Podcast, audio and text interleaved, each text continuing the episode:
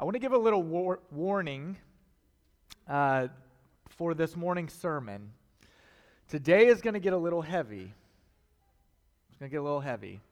Um, at this church, we value the Word of God. We don't sidestep verses. Um, we, we work our way through them, trying to understand, placing them in their context, but also understanding that this is God's word for us today as well. And if you've been with us, you know we're working through 1 Corinthians. Um, and we are going to come upon um, one of our speed bumps in this series, and that's going to be 1 Corinthians chapter 5. And we're not going to sidestep 1 Corinthians chapter 5. We're going to work our way through it together. But I want to give a disclaimer that there is, in my time of ministry and the churches and the groups of Christians that I've worked with, there's no one else I'd rather work through a difficult text with than you all. This is one of the most loving churches that I've ever experienced and especially been a part of. Um, and I know that this is Christ's body and that the Spirit is here with us as we work through this text. If you're visiting this morning, come back next week. come back next week. We're glad you're here. And like I said, that carries to you. You will not find a more welcoming, uh, more welcoming body of Christ and one that takes the Bible seriously but this, this morning is going to be a little bit different than our normal Sundays. Some shocking information has been revealed to our little church here, uh, or about our little church here in Corinth, in Corinth, in 1 Corinthians chapter 5. So this passage takes place, the story takes place in the ancient city of Corinth the early ADs, a small group of Jesus followers meets in a city that would have looked something like this. The church was established by the Apostle Paul, who wrote the majority of our New Testament. and Paul is sending a report, um, and the report is what we call First Corinthians. In its original, it wouldn't have been in a codex like we have here, this technology that we have. It would have been a letter. We're reading somebody's mail, or in this case, a report. And Paul is reporting about some disturbing things that he's hearing about the, the church of, of uh, the church of Christ, of Jesus followers that meets in this city. So we've already discussed some of the things that Paul wants to address about quarrels and disunity that is available here at this church. But do you want to know what is at the core of all the issues that we can find in 1 Corinthians? Well, it's pride pride. See, pride is an insidious thing. It can be seen by everybody except the person who suffers from it. In the Corinthians, they see themselves as these holy giants, when the reality is, Paul calls them holy infants instead. And the reason pride can be diagnosed for this church in Corinth is because of the things that they are allowing to happen within their own walls which leads us to the text 1 corinthians chapter 5 and i'm going to read just the first part of this for us. And as i read it or as you read along i want you to imagine paul saying this with a controlled but a very present anger. Starting in verse 1 you know it is actually reported that there is sexual immorality among you in a kind that even the pagans don't tolerate a man is sleeping with his father's wife, and you are proud. You should be mourning. You should have put out of your fellowship the man who has been doing this. So there's sexual immorality in this church. The Greek word that Paul uses that's translated sexual immorality here, in Greek, it's the word porneia. Porneia, you can already see where uh, some of our English words are derived from the Greek version of this word, where we get our word porn and pornography from. Also, in the Greek, this uh, is right here is also present. Not the word is, obviously, but in Greek, it is the active mode of the verb, meaning that Paul is addressing an ongoing sexual relationship between a man and his father's wife, which we can presume is this man's stepmother, not his biological mother. And this relationship is repulsive to Paul and seemingly everybody else who is around in the city because he even says that even the pagans don't tolerate this kind of relationship, which is actually really telling because the Roman Empire is notorious for their sexual vices. And yet they can't even tolerate a relationship like this. Why? Because during this time, this kind of relationship would have been categorized as illegal. It's illegal. And people today still see this as a taboo. Certainly, incest, relationship with our biological family, but even our non biological, but still have a relationship, a, a family relationship with them. It's shocking. It's jolting. It doesn't feel right. But if you read this passage closely, it's not the sin itself that Paul wants to drill down on. He says, You know that this sin is bad. I don't have to tell you that. Everybody around you know that this is bad, that this is scandalous. But that's not the point that I'm writing you. Rather, Paul cannot tolerate the church's attitude toward the sin. He says that the church should be mourning over this sin, as every church should be doing over all sin, weeping and mourning. But instead, this church in Corinth, with their sweeping arms of freedom in Christ, that this man has been liberated by Christ and can do what he wants, are now turning in on themselves and choking this church. Here's why this matters. This problem, it permeates time and culture, and it's impacting us even today. We pride ourselves in our culture of being open, being progressive, being tolerant, being non judgmental. And I'm not just talking about the world, this has crept into the local church as well. We have what I like to call a canon within the canon, and that is Matthew chapter 7, verse 1, which says, Do not judge, or you too will be judged. Which we've misinterpreted to say, hey, if you don't judge me, I won't judge you. Got a deal, right? And when our arms are outstretched so far and so wide to include and accept every type of person and lifestyle and choice, those arms begin to turn back on themselves and choke us. Let me give you two examples. I'll give you one extreme example of how this is present in the world, and then I'll give us a more modern example and how it's connected to the church. The first extreme example Joe Rogan, you may not be familiar with him, but he hosts a popular podcast, The Rogan Experience on his podcast, he had a man named Sam Harris. This was a couple years back. You may not know Sam Harris. He is um, a very popular American author, philosopher, and atheist as well. And Harris is having this conversation with Joe Rogan, and he's telling a story of an experience that he had. He was speaking at a conference of executive directors of uh, corporations in Silicon Valley, one of the most progressive cities in the nation and even the world in some sense. And Sam Harris is talking about this tolerance movement and how it's beginning to actually eat itself. And how it is outrageous and insane that we are having and being forced to agree with and accept all forms of ideologies, no matter how wild they may be.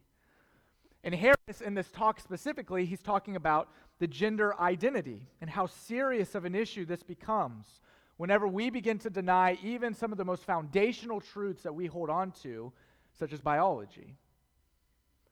Now, I want to just pin something up here that this isn't some cryptic Christian worldview that we're trying to maintain in a modern world. This is Sam Harris, the atheist, who's making these, these arguments to CEO directors of Silicon Valley. But his reason and his talk are not the point of the story. Here's the point. After giving this presentation, Sam Harris is approached by a gentleman in the crowd. This gentleman approaches Sam Harris and says, Harris, you don't realize how big of an issue this actually has become. In my corporation back home, HR is actually working with a man right now who identifies himself as a cat and is putting litter boxes in the bathrooms, in the corners of the bathrooms, because that's how he identifies. And this man was not joking, he was not laughing. And listen, I'm not trying to build a straw man argument with this example. nor am I trying to belittle the genuine feelings individuals have regarding their identity. This is a serious, complex issue that we have to address seriously. What I am trying to answer, though, at least in part, how did we get here? How did this happen? What caused us to get to this point? And I think a part of it, if I'm just going to speak to Western culture, us as Americans, I think a part of it is we have become extremely individualistic and independent. And that can be a good thing. But it can also be an extremely hurtful thing when you grow up thinking that you are responsible solely for yourself. You know, the research has already been conducted. The greatest virtue of today's generation, it's not love. It's not, it's not, it's not love and it's not honor. The greatest virtue of today's generation is autonomy. Meaning, don't you dare tell me how to live my life and what to think, and I won't tell you how to live your life and how you should think.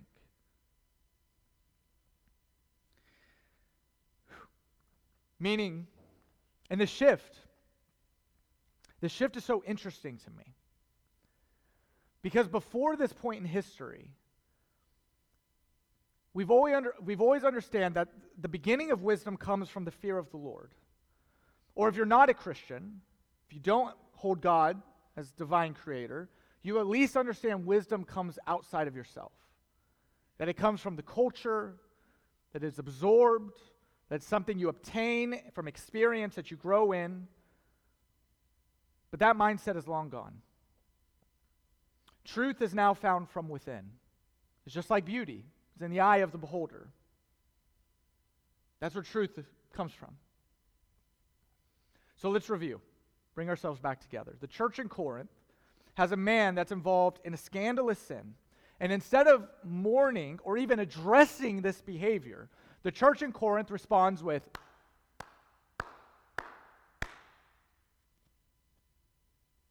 Look at us. we are so tolerant. We are so accepting and progressive. But Paul wants them to realize that within such a community, a community like this, the members, they are called to take active responsibility for one another's lives, for the spiritual wellness and wholeness of the community. They are God's covenant people. And they can't delude themselves into thinking that the caring thing to do is to be infinitely non judgmental and inclusive. That is a demonic lie and it allows terrible, cancerous abuses to continue to go unchecked within a community. Let me give you a modern example, one that's connected to the church. Only very recently has the church acknowledged the instances of sexual abuse of women and children done by church leaders and members. If we're to understand Paul to the Corinthians, the church, it should name such violations for what they are should exercise swift and severe punishment and discipline upon the offenders, but that's often not been the case. Instead, these actions are cloaked with silence and secrecy. And we shouldn't, we would be wrong to limit our, con, our concern here just to sexual immorality. Paul actually lists a handful of things towards the end of chapter 5 that should have equal attention. And man, won't it be a day, a great day, when the church finds the moral courage to confront and discipline things such as greediness and idolatry and perpetrators of violence and drunkenness. Paul believes that such offenses like this should be responded to with expulsion and removal. That's the discipline expulsion and removal. Stick with me. He actually says at the very end, not 15, I meant to correct that, chapter 5, verse 13, to purge the evil person from among you. Wait, wait, wait, wait, wait, wait, wait, wait a second. I thought the church was supposed to be a hospital, not a courtroom. I thought we were supposed to be a place of acceptance, of love, of grace. Peyton, haven't you stood up on that stage and said that Jesus accepted all kinds of people? That he didn't love them for where he wanted them to be, he loved them right there in that moment. So, what am I supposed to do with that? And if you feel that way, I hear you. I hear you. I really do. This is not an easy text to read. It's not an easy text to digest. It's certainly not an easy text to preach. but we just take a moment as Jesus' body, as followers of him, just to consider what Paul is implying here. You see, the reason the process of removal and renewal, the reason that that's considered an act of love instead of an act of hate, is because of its designated purpose. Imagine it like this Imagine a surgeon comes up to you with a scalpel and he says, I need to cut you open because there is something nasty and ugly growing inside of you and it's killing you you would probably consider that good news. It's not going to be comfortable. It's certainly going to be painful, but it's good news. And I think that's the attitude that Paul comes to them with whenever he continues and says, So, when you are assembled, and I am with you in spirit, and the power of our Lord Jesus Christ is present, here's how you discipline. You hand this man over to Satan for the destruction of the flesh, so that his spirit may be saved on the day of the Lord. Some of you, I lost. You're just like, I, that, I was with you until right around Satan and the destruction of the flesh. Now I think I'm checked out. I don't know what to do with this anymore. It's okay if you feel that way. This actually has a simple understanding. It's just cloaked in frightening language that we don't use and understand today. So we probably get lost in that destruction of the flesh part. But you can actually understand that in light of what Paul talks about in Galatians chapter 5, where he says that those who belong to Jesus Christ, which is us, which is this church, which is this man who's involved in this sin, that they have crucified the flesh, destroyed the flesh with its passions and its desires. So, what Paul hopes is that the church's response to this man's vice action, he hopes that it will actually lead to his fleshly passions and desires being put to death. He wants this man and the church to find renewal, to find restoration. In all societies, they do this a quote, a string of quotes from William Barclay. He's a biblical the- theologian, but he also speaks about justice and societal justice, and maybe it'll shine some light on this issue. He says it this way To shut our eyes to offenses is not always the kind thing to do, it may be actually damaging. It has been said that our own security against sin lies in our being shocked at it. Yet discipline should never be exercised for the satisfaction of the person who exercises it, but always for the mending of the person who has sinned and for the sake of the church. So, in this sense, discipline is a communal act in the realm of the Spirit of God, and the church, with tears in its eyes and much personal fear and trembling, approaches the individual and says, We love you. We love you. And because we love you, we are willing to do the hard thing. And we hope and we pray that this will bring you to repentance, that you will become healthy Some of you listening might still feel like this is wrong. Maybe you find yourself thinking right now, you know what? This is exactly why I've given up on the church. Why I don't have anything to do with them. They're so judgmental. And listen, it's not my sole responsibility to convince you otherwise of that. But I do want to show you what's behind this story and what Paul is addressing here in this text. And you can actually see it in its full picture in the next report from Paul, the follow up letter in Second Corinthians, which actually talks about some of this issue. Paul says in 2 Corinthians chapter 2 if anybody has caused grief, like this man, he has not so much grieved me as he's grieved all of you to some extent, not to put it too severely. I want to stop at that for just a second and tell you why that verse matters before we get into the meat of it.